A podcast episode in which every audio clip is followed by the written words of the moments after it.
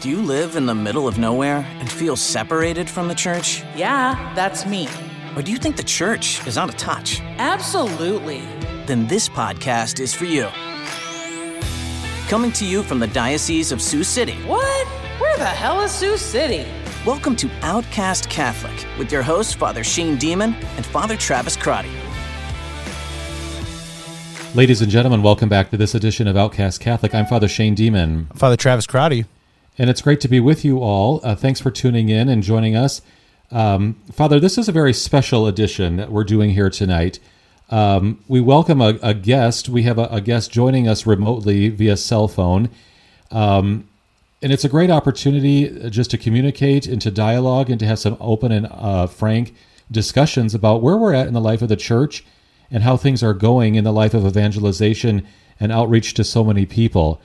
Uh, on the phone tonight, we have in this recording a woman named Katie from the state of Iowa. And uh, Katie reached out to us via email through our Outcast Catholic at gmail.com account. And she was just sharing uh, some thoughts that she had in one of our re- recent episodes. Katie, welcome to Outcast Catholic. Thanks for tuning in and joining us tonight. Thank you guys so much for having me. Well, we're thrilled that you reached out. Uh, you know, as as we were communicating via email, Katie had listened. If I'm not mistaken, Katie, correct me, but you had listened recently to one of our episodes called "Pissed at My Priest," and it kind of stirred up some memories in you. Is that correct? yes, that's correct. Well, with a provocative right. title like that, that was the goal, I think. So, yeah, it was kind of clickbaity. It got yeah. someone's attention out there. well, Katie, I'm right. glad you reached out to us because you know, Father Shane and I, we wanted to start this podcast because we recognize that kind of threefold like feeling of outcast that people can feel in the church. But the big one is like feeling outcast from the church. Like you've wanted to step away or wanted to leave for a number of reasons. And we have people in our lives, but so often it's us trying to share our experiences together from our own experiences of our life, our family, our, our, our friends, our priestly ministry. So I'm so glad that you reached out because now we get to actually share an experience, you know, with, with somebody, not just sharing our own kind of secondhand accounts of different people's stories, but getting to hear your own story. So it's wonderful to have you. Yeah, I look forward to sharing my experience with you guys. Well, that's great, Katie. Why don't we just jump into that? Uh, feel free to share maybe a little of the background of what your experience has been like in the Catholic Church, maybe some of the things that you shared with me in that initial email exchange that we had, uh, and any other thoughts that you would like to share just with your journey of your ongoing faith. Sure. Um, so I just want to start by saying I've been Catholic my whole life, um, raised in the church since I was young, baptized, and had all my sacraments. Um, then after high school, I became pregnant with my um, oldest son, and um, he was baptized, um, and then had two children after that that were also baptized. And I decided to send them to Catholic school. Um, and that was kind of a rough experience. Um, my oldest son actually got diagnosed with autism, and um, the, um, private school, you know, just doesn't have those resources for him. So he was um, expelled from um, Catholic school, and I think that's kind of where things started going downhill for me. Um, just because, um, no, it, I felt like people weren't understanding of his diagnosis um, and then when I had my fourth child, um, I had kind of shied away from the church a little bit after that experience with my son. And when I had my fourth child, I um, asked the priest that I was at my church if I could have him baptized, and was pretty much told no because I wasn't a practicing Catholic at that time, which is partially my fault because I fell away from the church. Um, but I do feel like during those rough moments in my life, I didn't have that backing of um, the church to go to for guidance and was very turned off from the priest that was at that church at that time. And I guess it's unfortunate, but I have um, kind of stepped away from faith altogether for a while.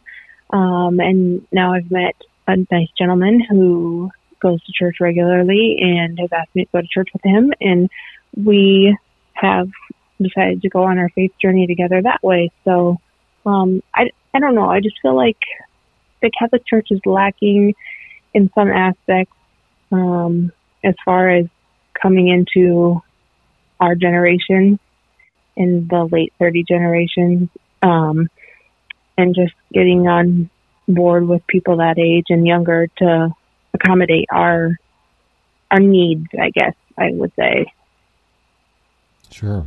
so Well, thank you Yeah. for that kind of courageous witness and, and statement of your own journey. Um, let me just begin by saying, you know, on behalf of Father Crotty, on behalf of of the church in general, uh, I'm very sorry. I'm very sorry that you had felt so isolated, and that in some of the some very difficult times in your own faith journey, but in the life of your family, uh, you didn't really feel the spiritual and the community support of the Christian family to, to lift you up and to walk with you and journey with you. Uh, so, Right. you know, just on behalf of Father Crotty, I'm very sorry about that. thank you i appreciate that Yeah. Uh, let, can we just back things up just a little bit um, and and start first with uh, your your son's experience at the Catholic school? Um, One of the one of the rich uh, benefits, maybe the rich um, blessings of our Catholic history throughout this nation, has been an extremely robust uh, parochial Catholic school system. You know, throughout our whole nation. Uh, that that's just been really present ever since European immigrants, you know, came in waves with with their Catholicism, and they wanted to start out start up, you know, local Catholic schools. So we have this rich institution of Catholic schools, and unfortunately, not all of those uh, schools have been able to, to really keep pace with the resources that are needed, especially when it comes to special needs. Uh, You know, Katie, my heart breaks for you because I have worked with a number of different families, whether it's uh, an emotional limitation, maybe certain uh, mental health needs, maybe it's physical disabilities. You know, there's a number of families who have uh, children with special needs, and they really want the the full faith embrace and experience within a Catholic school. And some of our Catholic schools just really lack the resources. Some of them are just barely keeping the doors open with their current budget situation, let alone being able to provide for some special uh, resources. Um, in, in your experience, was there any sort of a dialogue with the local uh, school officials wherever you live about what resources might be available or, or just what could not be accommodated? Um, I would say, um, there was some dialogue, um, just more geared towards, you know, public school has more funding and, um, resources for that. Um, I would say, I mean, I, I don't know. I just felt like they, the principal at the school was very, she needed to have her students in her form, and if anyone was outside that form, they just weren't welcome or outside of that parameter of what she thought a student should be. Hmm. Okay. Well, yeah, and I, I don't know exactly all the kind of state curriculum requirements that a principal might feel needs to be placed on a staff and on a student. Um, Oh, sure. But this is a it's a nice clarion call. It's a nice wake up call to say uh, if we're really serious about Catholic education and really holistic Christian formation of our youth, how are we going to accommodate that and really be of service of most of our family members? Yeah, absolutely. Father Shane, that was really helpful that you brought that up. And I think the biggest issue, it sounds, Katie, was the communication, right? And not to jump ahead to this experience with your with your child being not not being able to be baptized and the response from this priest, but so often, uh, and it's so clear in your experience that the lack of or the quality of communication is what gets so muddled, right? Uh, That that sound am I am I right in saying that that it sounds like maybe the Yeah. the difficulty of Yes, communication, say. right? Yes, yes, I would say a lack of communication was a big, a big issue. Yes. I kind of wanted to jump to something really helpful you said toward the end of your kind of testimony there, Katie. Unless Father Shane, did you have anything else that you wanted to? No, go right ahead. That, gosh, you said something so uh, appropriate to this podcast that I'm thinking about constantly. You said the church, you know, needs to learn how to accommodate, right? Like you said, late 30s, millennials, Gen Z, whatever it is. Like that's the experience that I've had really my whole life, uh, but especially as a young priest now. Um, the experience of being a young priest in the midst of a lot of older uh, members of my presbyterate, members of the clergy in this in the area, and and wanting to know like there's this tension, right? I think older priests can say, "Wait, we're not connecting with the young people. What are we doing wrong?" Right? And I can say, "Well, okay, I can point to a number of ways, but I'd love to hear from you if you wouldn't mind, Katie. Like, what are some ways that you you feel kind of like you you know that the church wasn't or isn't accommodating to millennials or young parents, especially in your situation, because that kind of revolves around your children. As you took that courageous step to send them to Catholic school, took that even more courageous step that like while you weren't even feeling, like, you know, maybe like fully practicing the faith, still wanted to come and come back, right, and to receive this new sacrament. Right. Um, yeah, Right. I would just love to hear what some of those maybe recommendations or like where you feel like you were lacking in that kind of accommodation for you and your family. Yeah, so I guess I just feel like, um, especially me having been a single mom, you know, and that raising young kids and trying to go to church and trying to do right and wanting to be strong in my faith.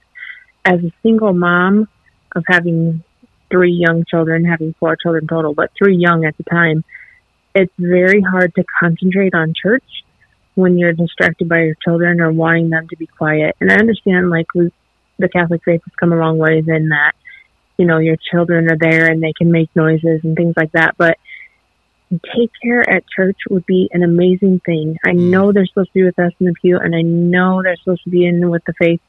But as a single mom, you don't get anything out of church when you're trying to hush your children. Mm-hmm.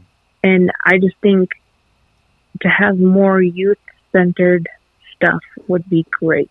Mm-hmm. More youth rallies. I remember going to Carroll as a kid. That was like the funnest thing ever was the Carroll Youth Rally.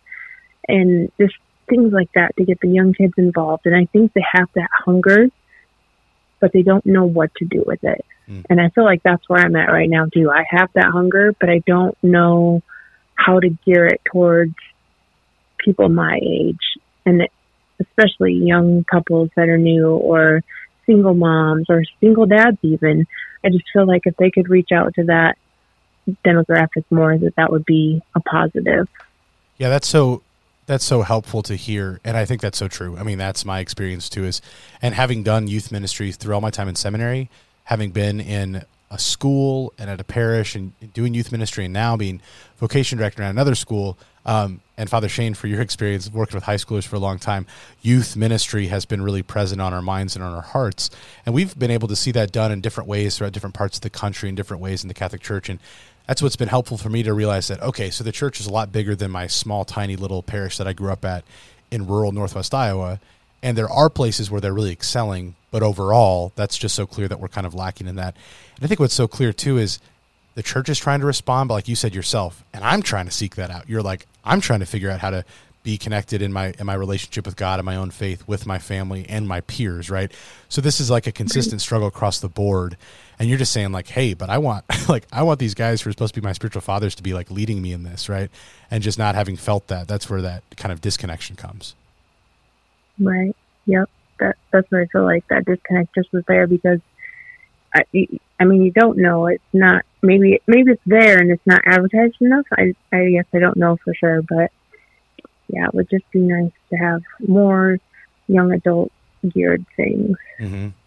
i i agree You know, Katie, uh, Father Travis and I uh, can really relate to what you were experiencing about that flame that was lit in your teenage years when you when you went to a Carroll uh, youth rally. Um, a lot of those events are still happening. In fact, Father and I have taken really hundreds of, of different kids now to Steubenville conferences around the country. We've also accompanied young adults to Seek conferences. And as, as wonderful as those events are, with quality liturgies, great speakers, high, high energy events, I know that we in the church struggle to keep that flame of faith really protected. When young adults, you know, teenagers come home from these really peak experiences, whether it's a youth conference, whether it's a silent retreat, whether it's a missionary experience to go do service uh, to the poor and to the needy, to keep that flame of faith alive and well protected in Midwest parishes, in Midwest school systems, that's not an easy task. And we know in this podcast that we have a long ways to go in helping that. Uh, and and I had wished, you know, during your young adult years that there would have been more of a robust outreach to you in your late teens, early twenties, even now into your thirties, to say, you know, there is something for you, and, and we can accompany you in that regard.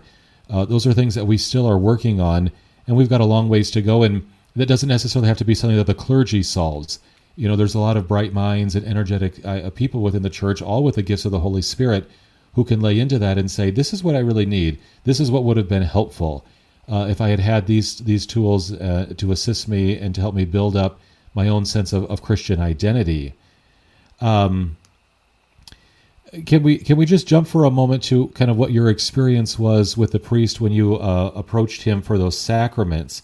Um, obviously, yeah. you admitted that maybe you weren't the, the, the strongest practicing Catholic in that moment, um, and and I'm sorry that he wasn't more welcoming to say yes, we can help you, you know, get your child baptized. Yes, we can welcome you back in, and while we prepare for that, let me also help accompany you as a as a Christian mother to deepen your own faith.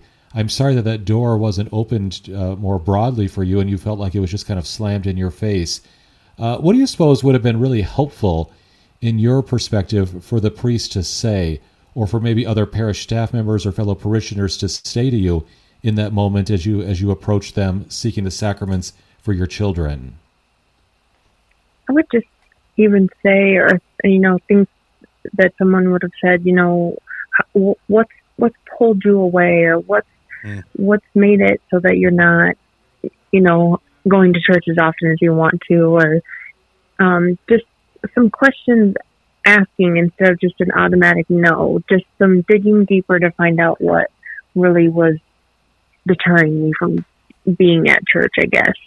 Yeah, Katie, because it sounds like you were eager. I mean, I, I've realized this too in my, my short time as a priest in the parish. Like, yeah, is there some sort of like ideal that some some people in the church might have of okay this is the christian life you're supposed to live from baptism right? You're supposed to go to church every sunday right? But we find ourselves in different ways where we're we're, we're far from god and we're, and we're broken but then he invites us back through his mercy and these beautiful moments of children and the hope of salvation through baptism. I've just noticed what a beautiful way to meet people in those moments at baptisms at weddings um, when people are present at funerals or those moments where they come back to mass on sundays or they come back to uh, to confession. Um, and those are those are beautiful moments of being welcomed back in. But you even pointed out like you were seeking something, right? You wanted something more, and I and you wish that you that would have been maybe provoked out of you a little bit more. Like, hey, why? Well, you know, why had I stepped away? Yeah, that's right, helpful to hear. Right.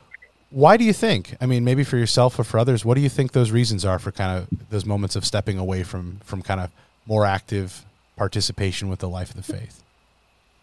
Um, I would say just maybe a little rebellion in the early teen years of, you know, having had to go to church every single weekend. And now looking back at it, I'm very grateful that that's how my family brought me up. But just that tinge of rebellion probably that said, well, I'm my own person and I live on my own now and I can make my own decisions. But now that I've been able to do that and think back on it, when you don't have the Lord in your life, you are missing something great. Um, and that's just I have that hunger and that want again, and just looking to get that hunger fed. Yeah. Uh, one of my friends often quotes a great educator, a priest, a great priest educator in the faith, who said, "There's nothing worse than answers to an unasked question." Right. And from my own experience, growing up, yeah, going to mass every Sunday, but especially in those teen years where big questions are coming up, kind of in your heart or in your mind about the culture and the world and even about the scriptures and the faith and these these traditions that have been passed down. But are they true and how do we know that they're true? And so often it seemed for me as a young man myself in high school that gosh it just didn't seem like there was the the places where these questions are being answered. And even for myself i would often go hang out with my friends at a protestant youth group because they were actually addressing some of the like questions that I had, or they were at least like addressing my generation, right? There was a an active youth group, and there was praise and worship, and there was different like moments of encounter and connection, and there was community that was built there. But then when I looked at my own experience of the faith, I, I had that in my family, that's for sure, but I didn't feel like people were really like addressing the questions that were on my heart, right? Or were addressing that kind of like rebellious spirit that was there. Is that was that kind of true for you as well? Yeah.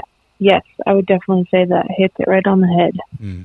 Mm. Yeah, and you, you mentioned Katie too, like now, kind of in this new experience of of stepping back into a journey of faith, having stepped away, you know, pretty far after that m- moment of kind of rejection of baptism from that priest. But you said kind of now stepping back into your uh, an experience of the faith. So, what does that look like for you now? Um, so right now it looks like um, going to Bible study twice a week, and I'm actually going to a Baptist church at this present moment, um, just because I feel like that's where that um, need is being met. Um, not that I would never go back to Catholic Church because I don't want anyone to ever think that I think badly of them. Just that since I wasn't having that need met, I looked other places and that's where I found what I need right now. Yeah, what it I love that you keep saying that because one of my favorite questions to ask uh, high school students just to try to like help them realize, wait, I do have a need on my heart, and you've used that word so so often as we've been chatting. But I often ask, yeah, what is what do you need the most from God right now? You know, or what do you want the most from Him? But um, yeah, how do you think that this this current church that you're attending is is really meeting that, and maybe what could we as Catholics learn from that different experience of our Protestant brothers and sisters who are clearly meeting a need that's on your heart? Um, I just feel like really the fellowship with the commun- the church community that I go to is amazing. Um, I know just going into church, I'm going to be welcomed and everybody says hi. And um, I had gone one Wednesday and had some prayer requests for my daughter who wasn't doing too well medically. And um, we prayed for her at church that night. And then the next Sunday when I went to church, everybody was coming to ask me how our appointments went and how things were going. And it just, it's a very small community. I'm not going to say that it's, you know, a huge mega church type thing. Um, but it, it's a very small community and I just feel like everyone really gets to know each other at that community. And I feel like going into the Catholic Church, you go in and you sit down and you say your prayers, and there's just not that fellowship that I feel is needed. And sure. and I know that we have a time and a place for it, but yeah, well, you're you're speaking into a, a deep felt need of having community, to have support. You know, obviously, when we go to mass our primary focus is to give praise and worship and adoration to God, right? Uh, and, Correct, and we, we we do that with a sense of duty, but we do that with a sense of joy, knowing that we get so much more in re- in return. But that whole momentum, you know, towards the worship of God, also needs to be buttressed by the fact that we are a Christian people and we have to support one another, and we have to journey with one another, and even the architecture of our buildings, uh, the way that you know people might slip in side doors kind of do their duty for an hour worshiping God and then run back out into their cars to get to brunch or to get to get to the golf course that doesn't actually even facilitate a conversation where people can engage in, in, in deeper companionship, deeper relationship.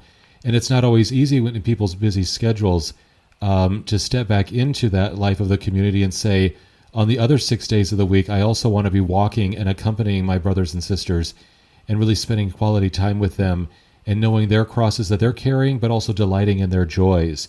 Uh, so, what you're experiencing there with that uh, felt need of authentic community, that's definitely something that the church has to keep growing in. Yeah, well, wonderful, Katie. Thank you so much for uh, coming on. First, for the courage to just reach out. Um, you know, we get a few people who reach out via email, but we'd love to we'd love to hear from our listeners, especially those who find themselves like in your position, Katie, who really do find themselves uh, in some experience of feeling outcast from the church itself. Um, so thank you so much for your witness, uh, your you know your testimony of of this struggle of the Christian life. You know, Saint Paul always talks about like the need for this continually conversion, and it's just really clear to see that the grace of God is at work in your life. Uh, it's at work in your family, and He's just like really trying to give you what you need, right? And for you to be attentive to that, and attentive enough to share that with us. Um, and, and to just speak into this experience of feeling outcast and this this desire to to help us help you, right? Like to help us help those um, who might feel like they're on the periphery. So, yeah, Katie, thank you so much for um, your courage and coming on and, and sharing uh, your experience with us. No problem. Thanks for having me. Katie, it's great visiting with you. Know that the door is always wide open to you. We are happy to keep accompanying you and your family in any way, and any way that you can keep uh, supporting us and feeding us as we seek to build up the body of Christ here on earth not only for your family, but for the good of communities everywhere. Uh, I hope we can continue the conversation and the spiritual support of you. Well, folks, thanks for tuning in, and uh, let's keep praying for Katie and all those who feel outcast from the church. And God bless you. Thanks for tuning in. Send your questions and comments to outcastcatholic at gmail.com. Catch you next time, and God bless.